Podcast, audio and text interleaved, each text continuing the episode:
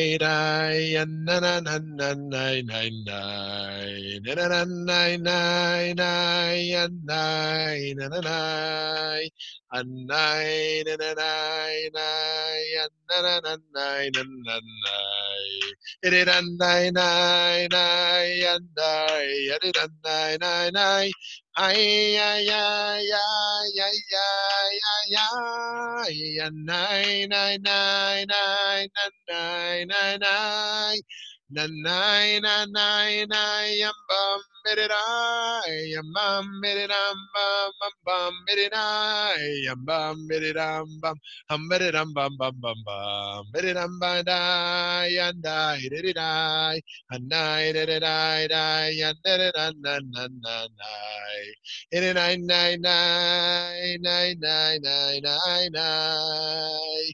I wanted to start with that because that's key.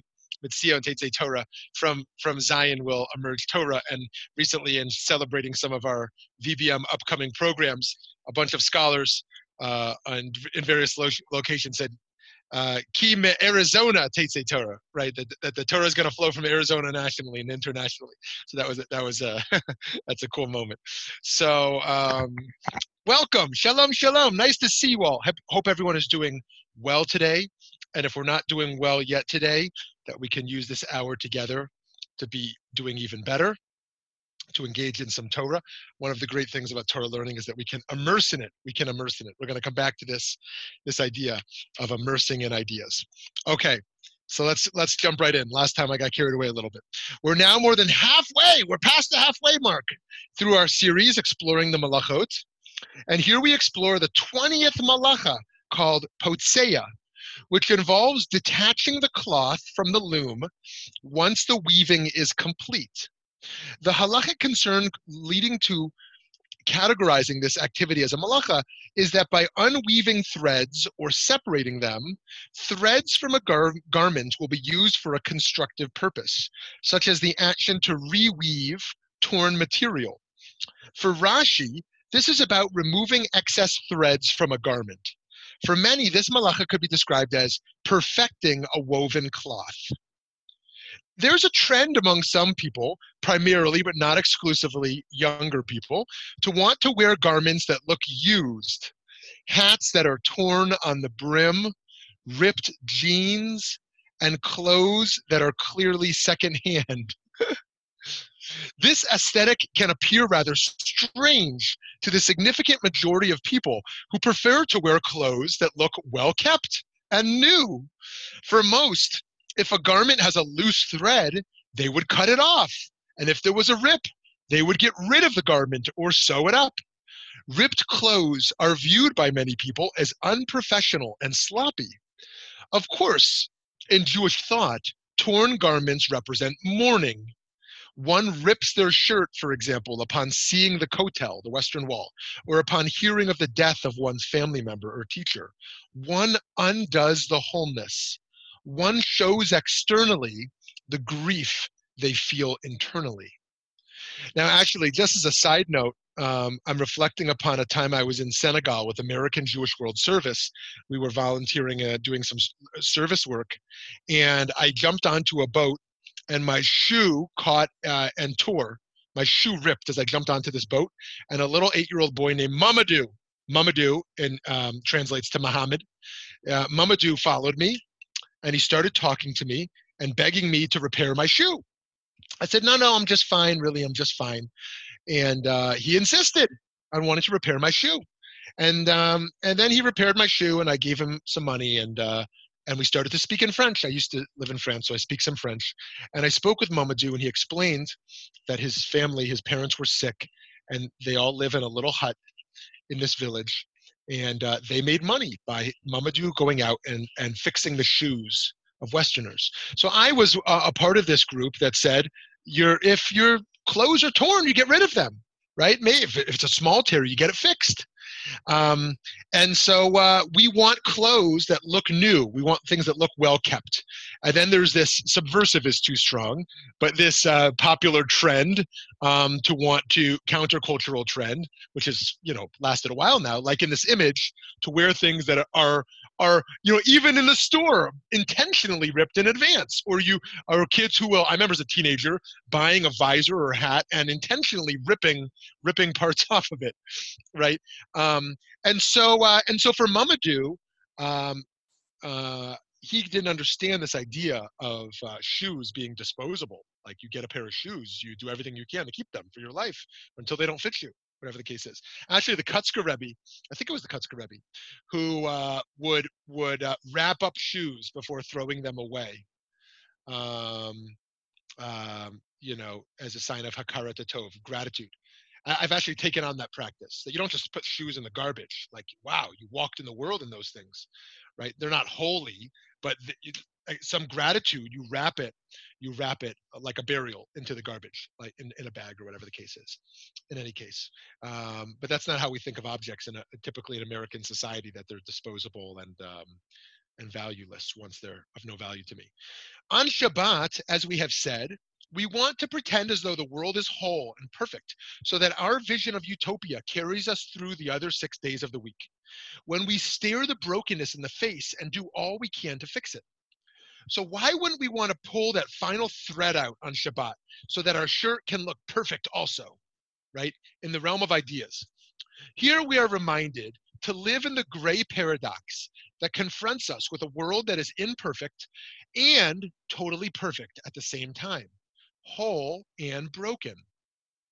We are wearing a garment and we see a final imperfection. It reminds us to return to that spiritual paradox where, like our shirt, the whole is complete and good, and also there is work to do. We look at the thread and just let it be, as we remember that this is not our time to work, but to reflect on the work, to step back and be renewed. It's actually a great spiritual practice for those of you who are also identify with perfectionism, that how your home looks, how your office looks, how your work looks, to be able to look at something broken and be okay with it. We can lose focus on the goal. We can take our eyes off the prize. At a wedding, we know why we married someone. Hopefully, standing under the chuppah, we know why we married someone. On day one of a job, we know why we accepted that job. Hopefully, we know why we accepted the job on day one. At the start of a campaign, our energy is fresh. But then, in all cases, we can lose focus. We can forget that clarity. The Jewish people stood at Sinai and knew what was at stake for the future, but then we drift away. In the lead up to and right after the 6 Day War in 1967, the Jewish people knew what it was like to suffer a Holocaust and to look national destruction by war in the eyes. The existence of Israel itself was on the brink. But decades later, we forget those risks and those miracles. So how can we return consistently to those moments of clarity, right? Return to the chuppah with those we are married to. Return to Sinai every Shavuot or every day. Return to the existential threats, not that they're so far away, for Klal Yisrael. Rav Shagar, you know, recently I've been quoting Rav Shagar a lot, and he is a postmodern neo-Hasidic rabbi in the West Bank.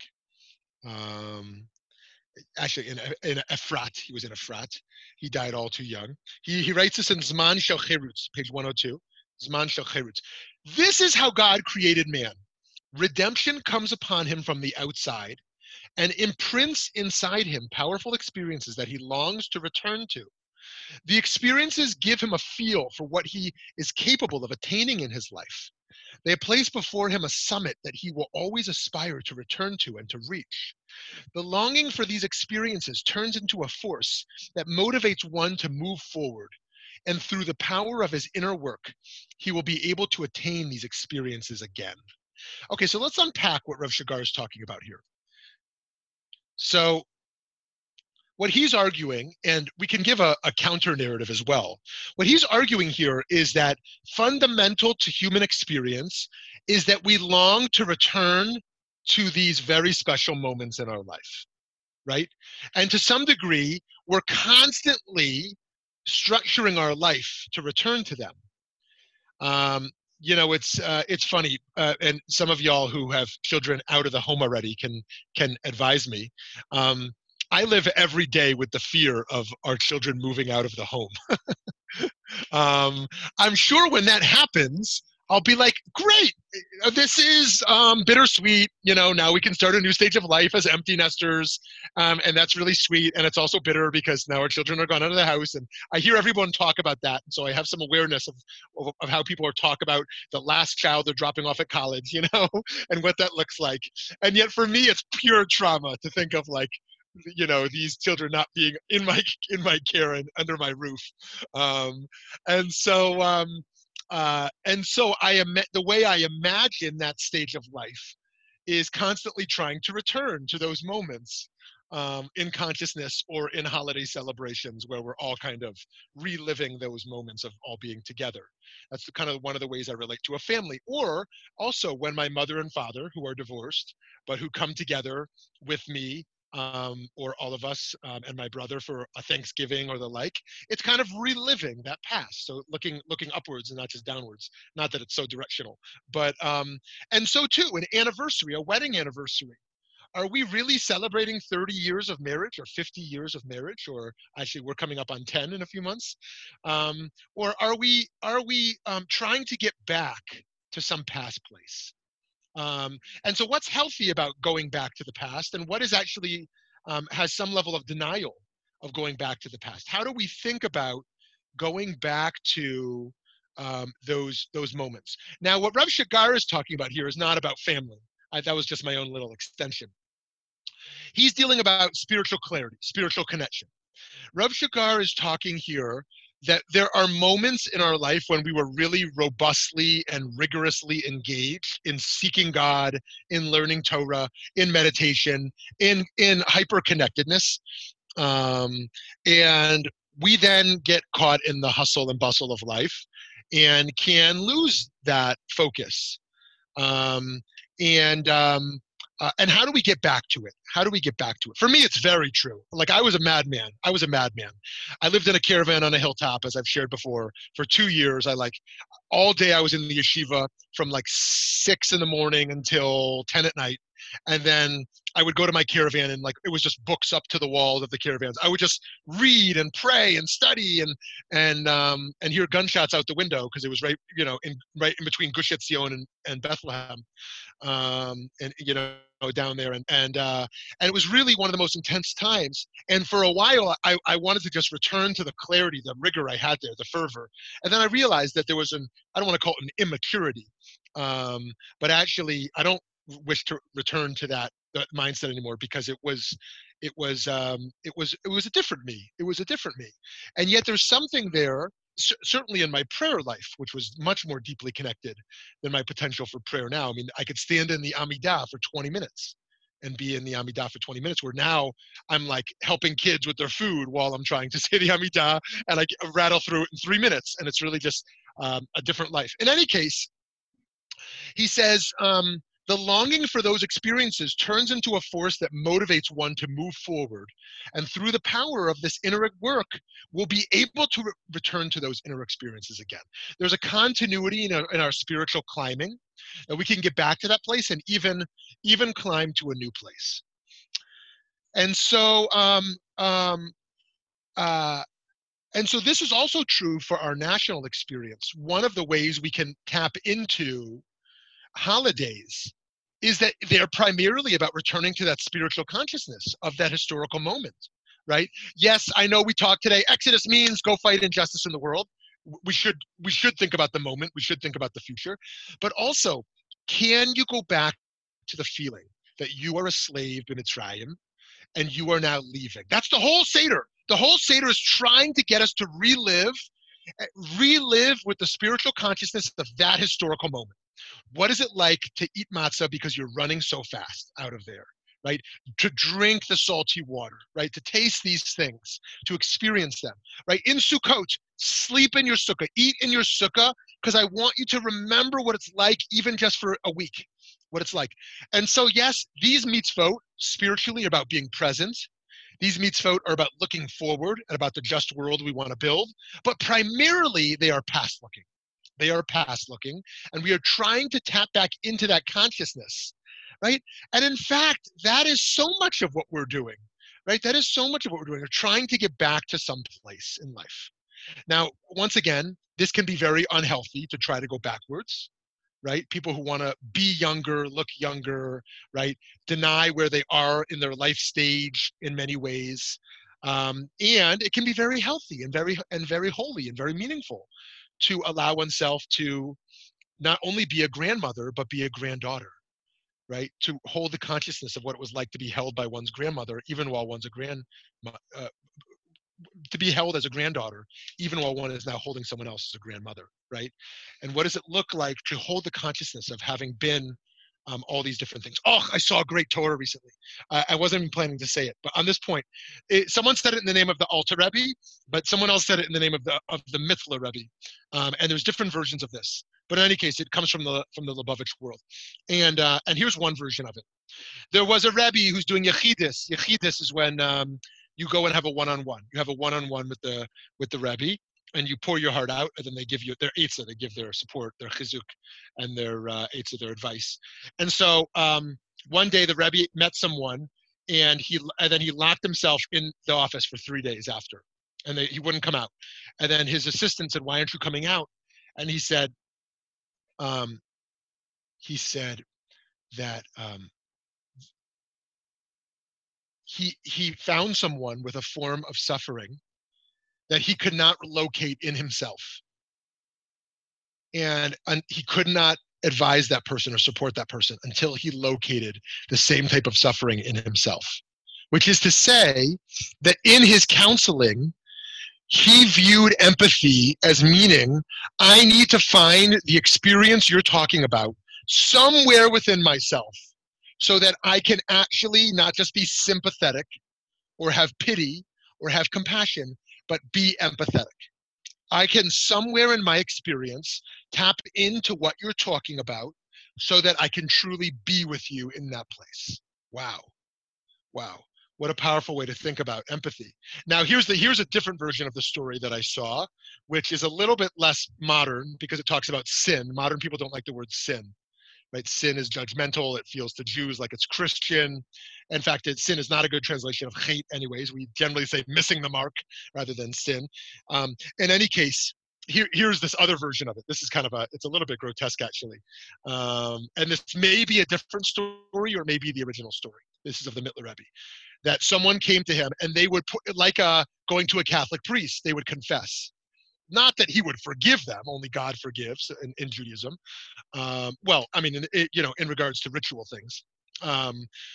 But they would kind of confess and he would relate on how they could do teshuvah, how they could repent. And one said the night before he was supposed to marry a woman, she died and they buried her and he unburied her. And in the translation I saw, it said, had his way with her, which is just completely gross and strange. And the Rebbe locked himself in for 3 days because he said he couldn't advise anyone on their sin until he found that same sin within himself. And he could find nothing in him that related in any way to what this guy had done until after 3 days he found something ideologically, abstractly similar to what this guy had done in relationship to death and abuse and whatever the case was. In any case, these two stories are about not judging others. They're about the power of empathy, about the power of transcending the self to be in someone else's space. And this is also what Rav Shagar is talking about here. The power of going inwards to be somewhere else other than we are. Now, we can't do this if we just run from TV show to TV show and meeting to meeting and podcast to podcast, and we never actually reflect about where we want to be. If we let the world control where we are in our mind, then we never actually go to where we need to be. And so this is one of the great challenges of self-transcendence, that the self actually becomes free, that we learn what has control over our mind and heart and actually return to those places where we can and should be. Okay, I see a few things over here on the side. Let me just look at those before I go on. Ah, good. Oh, thank you for those. Actually, I remember, I remember actually when my parents dropped me off for college, I remember crying, but I cried even harder when my older brother got dropped off at college. That was like a real moment that I come back to in a lot of ways. Anyways, okay, we have to work hard to return to Sinai, to return to our wedding day, to return to those moments of great clarity.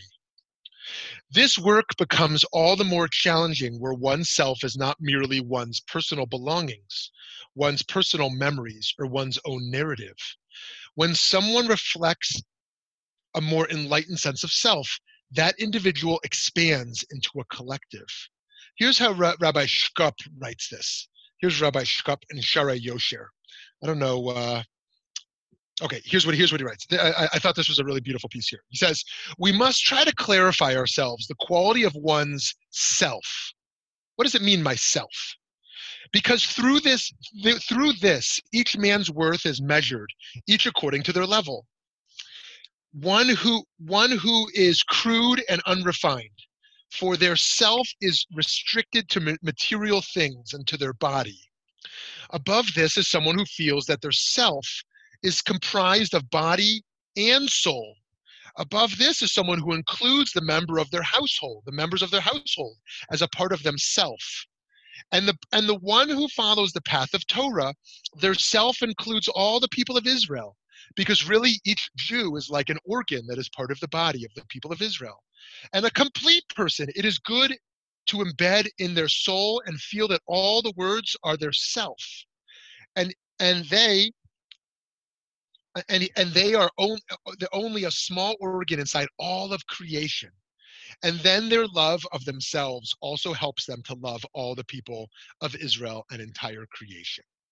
Now, Rav Kook has a very similar piece that's very famous connected to this. But let's just unpack what Rav Shkop is saying here. When we talk about the self, he says, okay, the lowest level, if the self is me, it's my stuff and my body. Myself is my house. It's my clothes, it's what I see in the mirror. Then the expanded self says, okay, it's not just body and material existence, it's my soul also, right? It's this much deeper part of self. Then he says, oh, your family, right? Your family is a part of yourself. Then he goes, if you're really a Jew who feels connected to Klal Yisrael, the entire Jewish people is a part of the self. If one Jew is hurt, suffering, you feel that suffering too, right? And then he goes beyond and says all creation. All of humanity, all of life, all of existence is part of the self, right? Now, this can be explored on so many levels around identity, around theology, around ethics, this notion of the expanded self. It's actually one of the interesting ways to explore the notion of self is through the question of reincarnation, right? To what degree is that new body, that new self, actually still me, right? If it's a different body, if the memory is lost, if it's a new cognitive capacity, right? Even if there's a soul that has carried over, to what degree is that me? What actually is the self in regards to eternity or various incarnations? Okay, so to move forward, how can one hold the consciousness of such an expanded sense of self? How does one work to renew and recharge one's memory of total connectedness? This is not easy, but we live in the middle spaces between remembering and forgetting, perfection and brokenness, connectedness and separation, woven and separating, agreeable unity and disagreement. We need the disagreements and the separation. Rabbi Nachman of Breslov writes, and I love that the only image we have for Rabbi Nachman is his chair, which you can see in the museum in Jerusalem, if you haven't seen it. Rabbi Nachman's chair. Here's what Rabbi Nachman of Breslov says. There's a quality to disagreement that relates to the creation of the world. The essence of the creation of the world comes about through the empty space. Without this empty space, everything would be one, endless unity. There would be no room for the creation of the world. Therefore, the light was withdrawn to the sides, creating an empty space. Out of this empty space, all of creation happens. So this is very interesting, this notion of tzimtzum, this notion of retraction of light and of presence to create an empty space where creation can happen. And in that separation, he's dealing with conflict and disagreement. That separation and disagreement creates a space in between. If there's only the unity and agreement, there is no space in between, right? But that separation, that disagreement creates a new middle. There's a middle space that can be looked at, that can be experienced in a sense. Unity doesn't allow for creation. There needs to be tension, disagreement, and difference, right? I mean, another simple way to talk about that is that you need pain for growth, right? That muscle has to be broken down for muscle to grow stronger. Or for learning to happen, there has to be cognitive dissonance. But so too in the relational space, you need this disagreement, this tension, this difference. In the space, which is why when people talk about healing America, I think that what we're not talking about is doing away with disagreement and difference and different ideas. I think we're talking about doing away with nastiness, doing away with toxicity, right? Passionate disagreement shouldn't go away. That disagreement is necessary. In that space that is created between the self and the other, the thesis and the antithesis, the argument and the counter-argument, there can be real creation. There is the perfect garment, and the garment that has a dangling thread. There is the perfect life one dreams of, and the life with that dangling thread that unravels the dream. This involves listening closely. The late Rabbi Lord Jonathan Sacks writes, until Israelis and Palestinians are able to listen to each other, hear each other's anguish and anger, and make cognitive space for one another's hopes, there is no way forward. And so once there is that empty space that emerges from disagreements and conflict, then the question is, what do we do to bridge that divide? Now, just a little plug that due to our conversation last week, I am in fact going to do a class tomorrow morning on the intellectual legacy of Jonathan Sacks from 9:30 to 10:30 Phoenix time. 9:30 to 10:30, that's, is that correct, AJ? 11:30 to 12:30 Eastern. I think that's the time, right? And that's not a hesped. It's not a eulogy. So if you want only like praise, then there's a billion articles you can read that came out recently. This is not a critique. I'm not offering a critique, but it's a class. I mean, we're going to learn. We're going to critique and engage. It's not just a celebration of greatness, even though that I'm sure that will emerge as well. But it's understanding. It's not about praising, but understanding. So in any case, that's going to be tomorrow. So, but we're touching now on this idea of dignity of difference, which we'll talk about tomorrow as well. This idea of the value of difference, even within the unity. In any case, it is hard to be patient or tolerant when confronted with pain or injustice. But the Hebrew word for both patience and tolerance is savlanut, which comes from lisbol, to suffer. To be tolerant of another with a different view and be patient for reconciliation means that the full truth is not within me. And it can be painful to realize that the whole truth is not within any one of us and that peace isn't possible at the moment. We suffer in our patience and tolerance, but it can be fruitful optimism, suffering in a sense. Sometimes the best and worst, the true and the false, the joyful and the painful are not far apart. Sometimes they're right next to each other. Consider this midrash. This is from Pesikta de Kahana, Rebbe Kahana. Why did HaKadosh Baruch Hu create both hell of Gehenna and the heaven of Gan Eden? In order that one may borrow room from the other. And how much space is there separating them? The rabbi said they're right next to one another. Right? Well, it's such a great rabbinic imagination that Gan Eden and Gehenna are right next to each other. Right? How does Christian thought teach us? How does Hollywood teach us? Heaven is up there in the skies. Hell is down there in the fiery pits below. It's above and it's below. Right? For obvious reasons in terms of human experience. The fiery pit you descend into, the heavenly celestial sky you ascend to, right? But how does the Midrash picture it? They're right next to each other, right? They're right there. And why are they next to each other? So they could borrow space, right? It's almost, I wonder if they're telling a joke. Right? Oh, hell's a little bit full today. Can we borrow a little space? Oh, okay, we'll rent you out 2,000 square feet for $500,000, okay? And then, oh, it's a good year. It's a good year. Heaven is bursting, right? We got to rent some space from Gehenna. We got to rent some space. We're going to clean it up a little bit, cool it down a little while, make it, take it out of Arizona and go up to Canada a little bit. So, you know, have some Canada winter, you know, right, Eileen? We're going to, oh, no, not Eileen. You're down here in Arizona. Who's up there? Who's up there in Canada over here? Oh, she's not on here today. Okay, she's not on here today. But anyways, they're borrowing space from each other. But what's this idea? We think of opposites as far apart, but sometimes they're right next to each other. Those opposites are right next to each other. Israeli Jews and Palestinian Arabs can live right next to each other and sit down next to each other on the bus. Republicans and Democrats are found in the same family and next to each other at Thanksgiving, or perhaps every Shabbat meal. The rich and the poor pass each other in the street. Similarly, some of our own internal truths or personal narratives are wrapped with little or big lies. What stories do we tell ourselves about ourselves? Which parts are crystal clear in truth?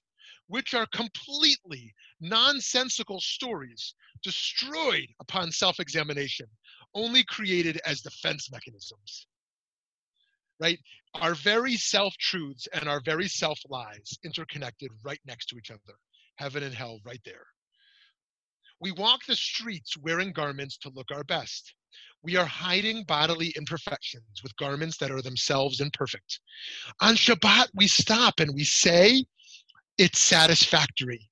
My body is not perfect. My clothes are not perfect. None of it is. We live in an olam sheker, a world of lies, with a lev nishbar, a broken heart. Starting to see that reality can be deeply empowering when we apply both humility and courage.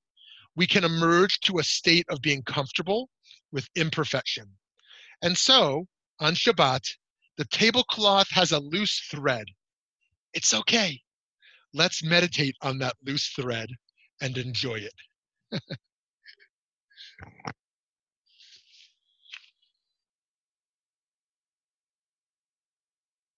Oh, thank you, Avi, that Seinfeld episode. Yeah. Oh, yeah, Lauren's in Toronto. You're in Mesa. Yeah, sorry, I got confused, Eileen. Okay, please. I would love to hear. I would love to hear comments, questions, agreements, disagreements on any of this stuff we've dabbled in.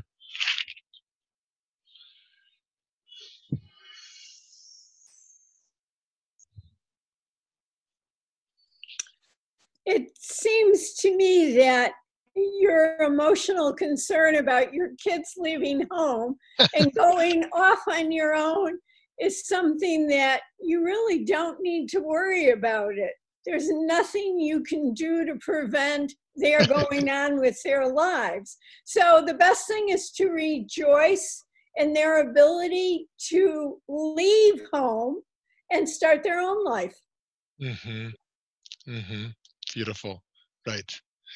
Yes. Well, and so, yeah, just before Carol. So Eileen, it's a great point. And I think I dabble in between two different frameworks, and you could tell me which one which speaks to you more.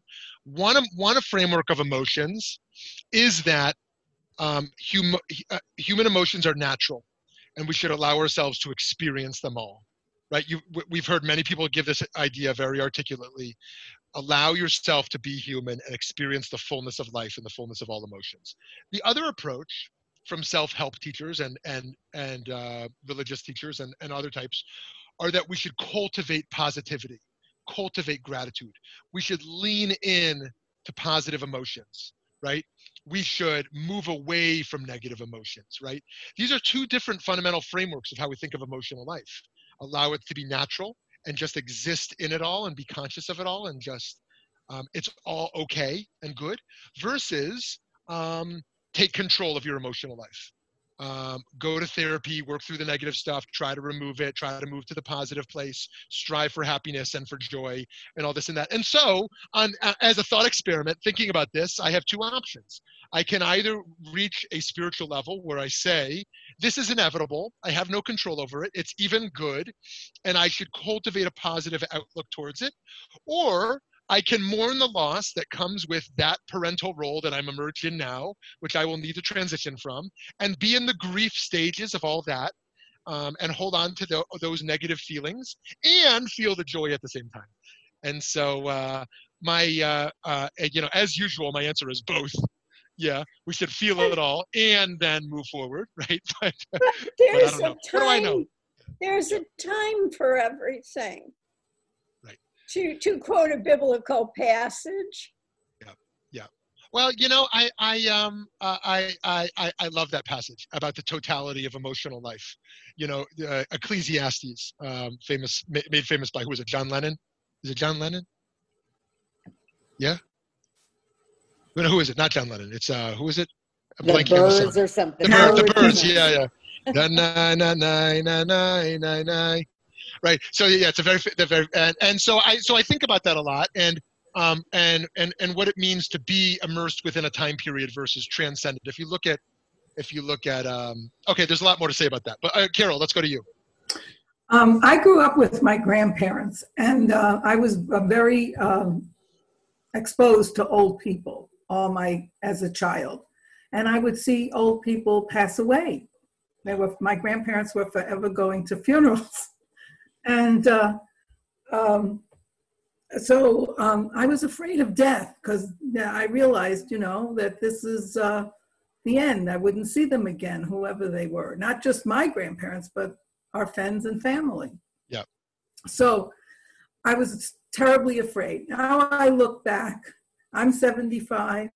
I'm coming to I remember my grandmother at 75. That's about the time when I started to feel these feelings, when they were that age. And I'm not so afraid now.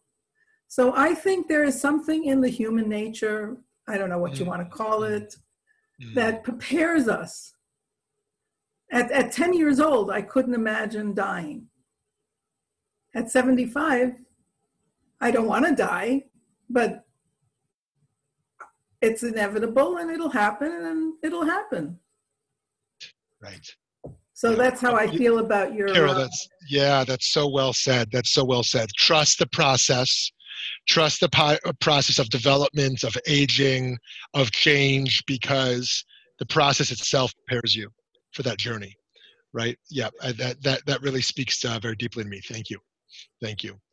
And that speaks when there's not a rupture, right? When there's not a rupture in the narrative, when there is that continuity and that path, a rupture looks like something like a Holocaust, right?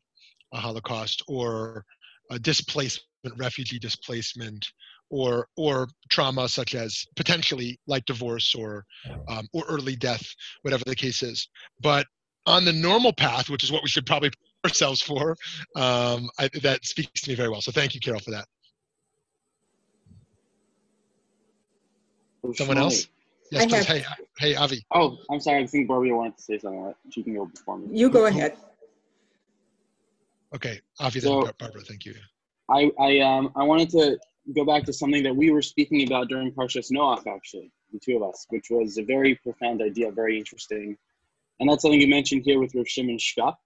The idea is the tension between having an expanding circle of ethical consciousness and also that combined with the more important and more pressing concern one has to value their own family, their own circle, their own religion, their own community. So I'm wondering if you could talk a little bit more about that in terms of how to balance that very difficult tension. I love that. I love that so much. There's so many different frameworks to think about your great question, and to enter it back into our framework, right? At what point do I buy new clothes versus making sure the homeless and the poor have clothes, right? At what point do I give more to my children, grandchildren, before I make sure foster kids or other vulnerable children have what they need, right? And this is an interesting question around holiday time, when we think about how much we spend on gifts and upon gifts. And when do I have enough? When does my family have enough? When does the Jewish people have enough? These are really big and difficult questions. When does humanity have enough that we can go on? And And I really continue to not think about that as sequential, right? Once the need is met, we go on. Because as we know, the need is never met. If I waited for my self-needs to be met to move on, I would never move on. If I waited for my family's needs to move on, I would never move on. The Jewish people's needs, I would never move on. So how do we hold those multiple needs at the same time when it's so messy? And I also think about this when they conflict. I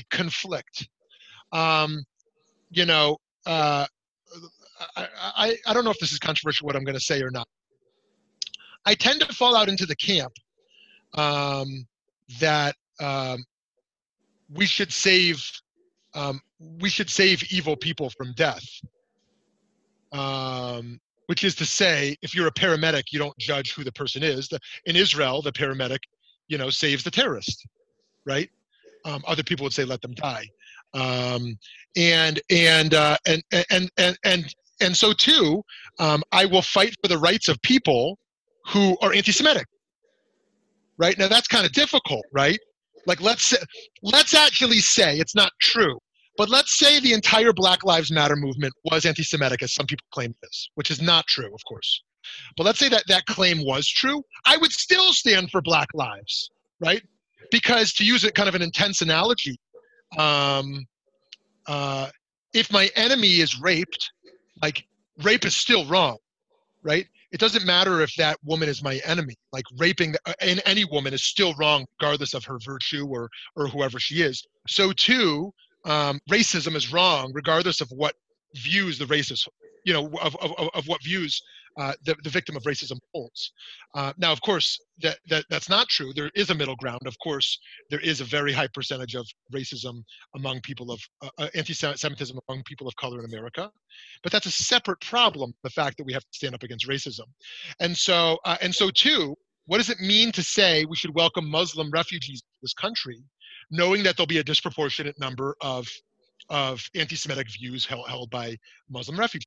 Now, I'm going to have to hold that complexity because I'm going to be pro-refugee and I'm going to want to combat that anti-Semitism. I'm going to hope that assimilation to American culture is going to water down that brainwashing that happened, from a sort of fundamentalistic Islam that they may have been immersed in. Of course, once again, I don't want to paint all Muslim refugees as being anti-Semites. That's of course unfair and untrue. But if the percentages were correct, and so what do we do when it actually conflicts? What do we do when it conflicts? And that's really hard to imagine on the familial level, when it's not just about the Jewish people.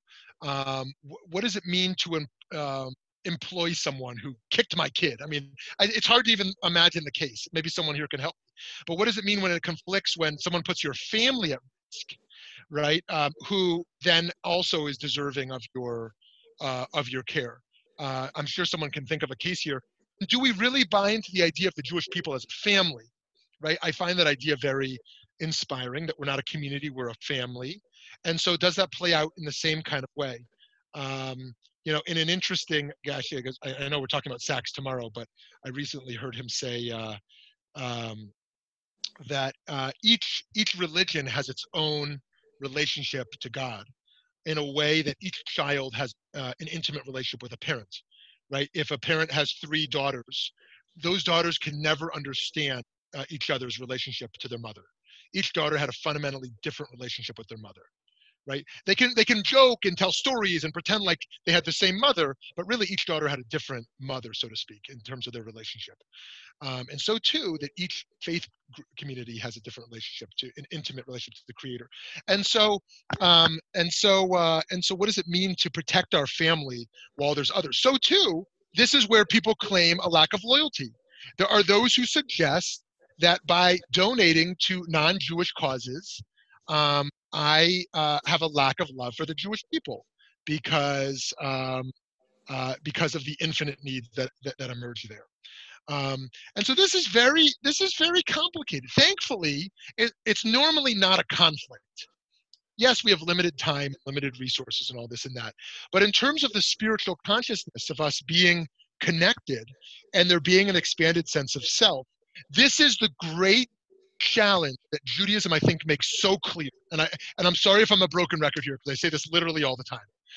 That our era, our modernity or post-modernity wants us to assimilate into a oneness that lacks particularity, right? That's how you're accepted in today's kind of version of multiculturalism.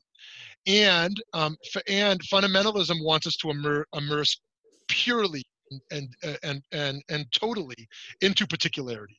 And the Jewish message is to how to hold on to both of you, our particularity, our difference, and our commonalities. And this is here as well. In the self, I am me, and I am in a family, and I'm in a Jewish people, and I'm in the world. And those things complement each other rather than conflict with each other. And that's going to take some work for each of us to figure out based upon where we lie. But anyways, I already spoke too long there, Rafi. I definitely didn't answer your question. The question is much stronger than the answer, but I began to kind of reflect on it. Hi, Vicky. Hi. I love the whole idea of connectedness and oneness as an ideal to aspire to. I just wanted to throw out just a couple of thoughts. One was when we were talking about relationships between Jews and Muslims, between Jews and blacks, you do run into this issue of self-interest, where what we're doing isn't entirely for the other, but we're doing it out of self-protection. That's right. Which I think it's a big part of our history, and yes, we come under attack for that. Yeah. So that's something to, I don't know, I guess to struggle with as to why we do it, you know, giving to non-Jewish causes versus giving to Jewish causes, you know, where you're giving it because you're getting something back for it. The second thing was this idea of the ripped jeans. I don't know if anybody else thought this, but in some ways there's a sort of inauthenticity in it. If you think about people who wear ripped clothing or dirty clothing or old clothing because they don't have new clothing, and yet we have, you know, I'm guilty, my children are guilty of buying ripped jeans and paying a ridiculous amount of money for them so that I can look like I have ripped clothing. Somehow there's something wrong with that picture, I think. Mm-hmm. Yeah. Okay, Vicky, thank you for those. On your first point, you're absolutely right. That and to take the case, which I'm sure you were partially pointing to over there. Hi, Andrea. Did you just join us? Hi, nice to see you again. Which I'm sure you were pointing to there, there was a lot of self-interest in American Jews being such a dominant presence in the civil rights movement, right? And we oftentimes point to it purely as the realm of values, right? Jews stand for justice, Jews stand for anti-Semitism, anti-racism. That's why we were there, right? Of course, that's partially true. But the other part of the story is that at the very same moment, Jews were fighting for acceptance in American society, and we saw our fates intertwined. And we gained an immense amount of social capital by being at the forefront of the civil rights movement. And so I'm a big fan of the Talmudic phrase, mitok shelo lishma ba lishma, that which normally is translated as, when you start doing something for the wrong reason, you'll come to do it for the right reason.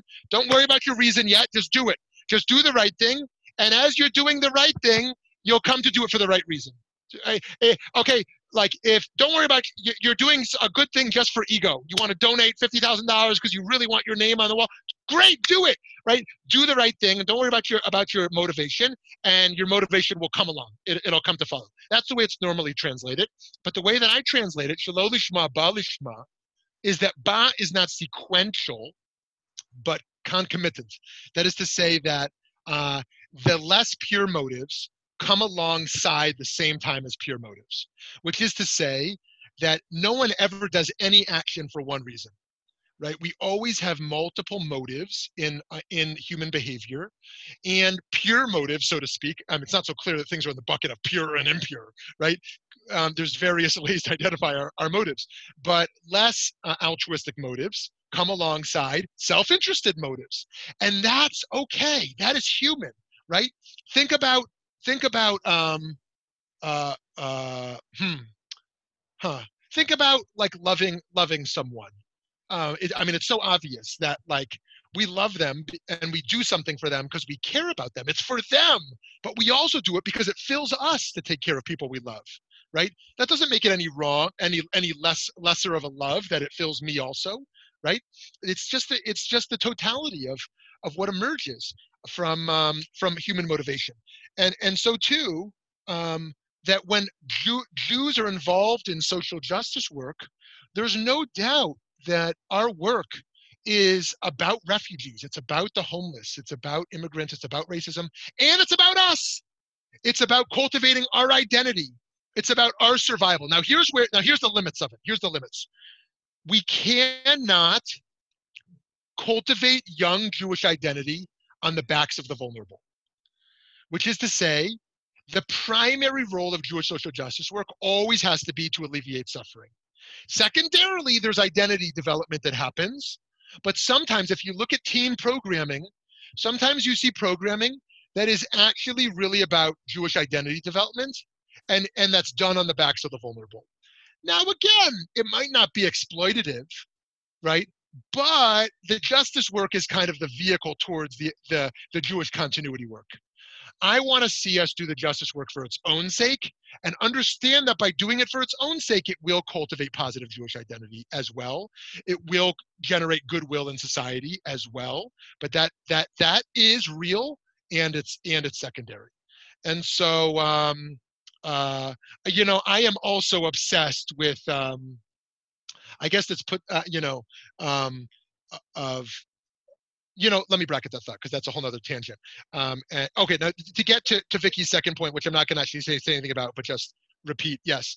Like, what is actually that ripped clothing? What does that actually mean when there's people who can't buy that also? And I think that raises interesting questions about inequality and where do social trends have limits in regards to how we think about that problem. Okay, but we have to come back to Barbara and then Cheryl and then I see Eileen. Yeah, Barbara. Okay, well, I was going back to about your kids leaving and you being. Oh, good. Okay, so I have experience in that. I have two wonderful sons who left and went to college. And just to let you know, our relationship now is very different when they were little, and it's fabulous. It's just watching it change and being a fabulous relationship. So I wouldn't worry about anything. Just enjoy your journey as it is. Yeah.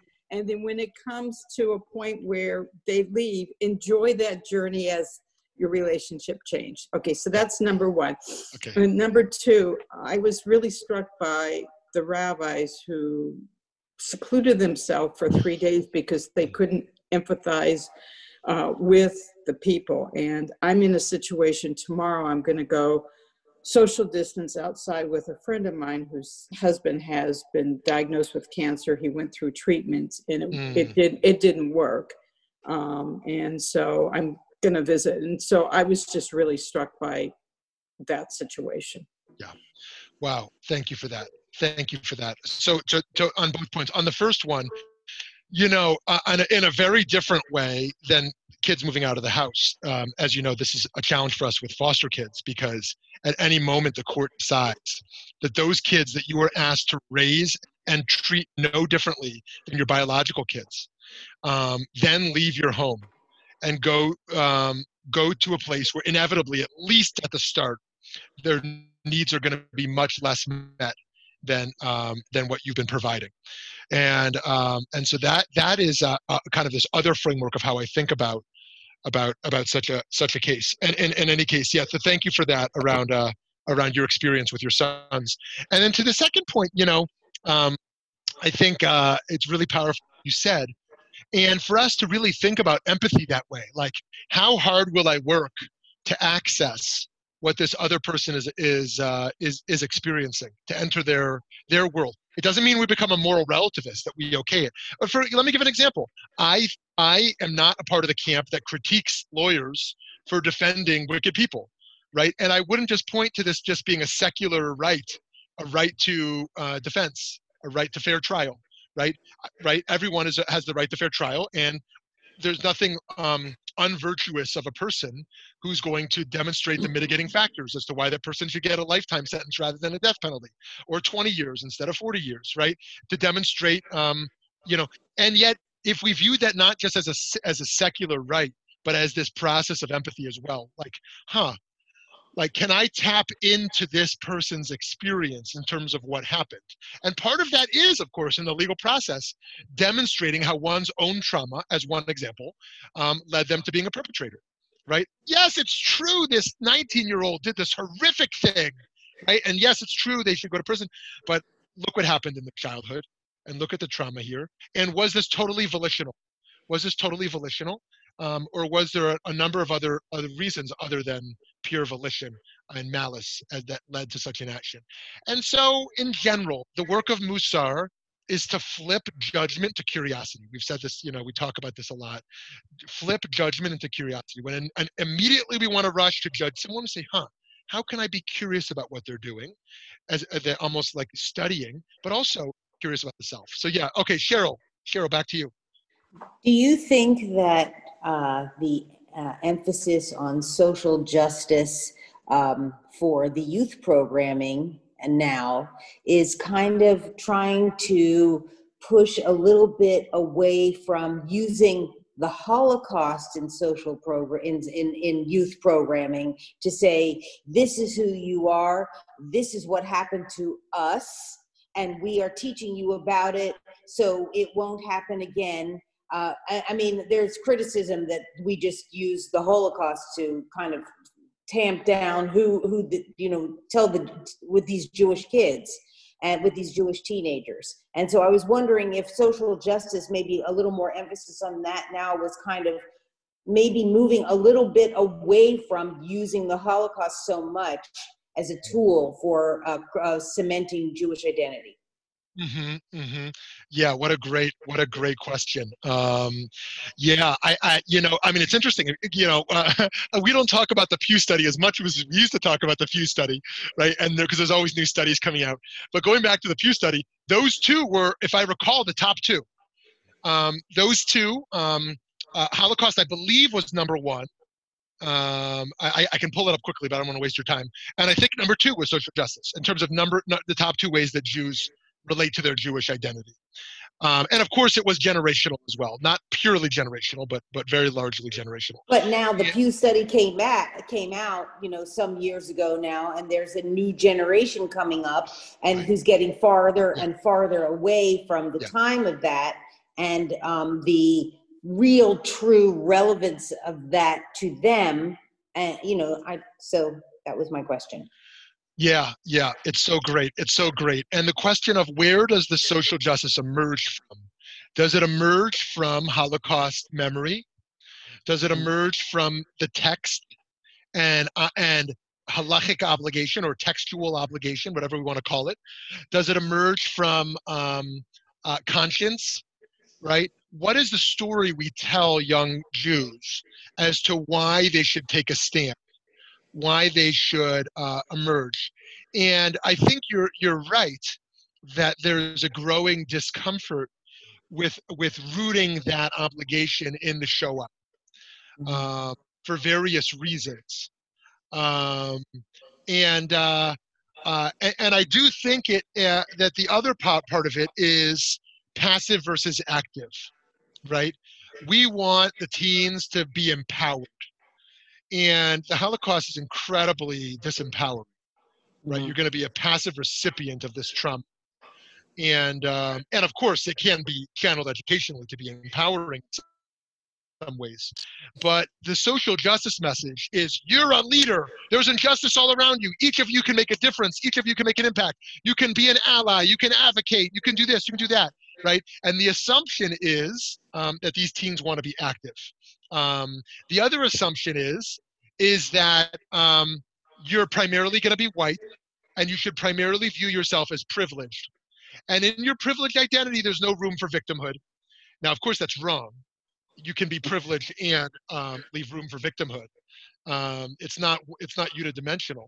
But that oversimplistic narrative that we can't have the two alongside each other, because the Holocaust message is the Jews are victims. Right? And the social justice message is, you're white, you have power and privilege. So now Judaism is going to be complicated. How are we going to hold on to both of those? You remember on Twitter a few months ago, it was trending. What was the trend? Jewish privilege. It was called Jewish privilege, right? Which was a play off white privilege, right? To say that Jews have unique privilege and thus in some ways are kind of guilty or complicit based on that privilege. And of course, there was a whole backlash over there. And so how do we hold on to that? Because I think we have to. I think we have to hold on to this reality. If you were at Danny Gordis' VBM presentation, actually the Hammer and Family lecture that emerged a few months ago, his main argument for, if you recall, and you might agree or disagree, for Jewish resiliency was we never take our finger off the pulse of our trauma, right? That and thus he is a critic of Jewish identity being built on tikkun olam. He didn't say it that way, right? Yeah. But basically, if you build it off the idea that we're powerful and privileged and safe, and now we have to use all that to go fight for injustice outside of our corner, right? There won't be Jewish continuity. If you go out and fight for justice, but you keep your finger on the pulse of Jewish trauma and Jewish continuity at the same time, there can be deeper authenticity and a potential for survival. And so I think this raises bigger questions than I can answer around how we hold on to Holocaust education, how we hold on to Jewish social justice education as separate tracks with some occasional overlap, responsible overlap, that takes the conservative and the liberal approach. What's the conservative approach? Never again for the Jews. IDF is going to be strong as hell. What's the liberal approach? Fight genocide wherever you see it, right? Tikkun olam, right? We got to hold on to both of those, Jewish defense and universalism, okay? How are those two, right? Are we not going to only be in one camp, but allow those to interplay off each other, right? Okay, we've hit our time, friends. So fun.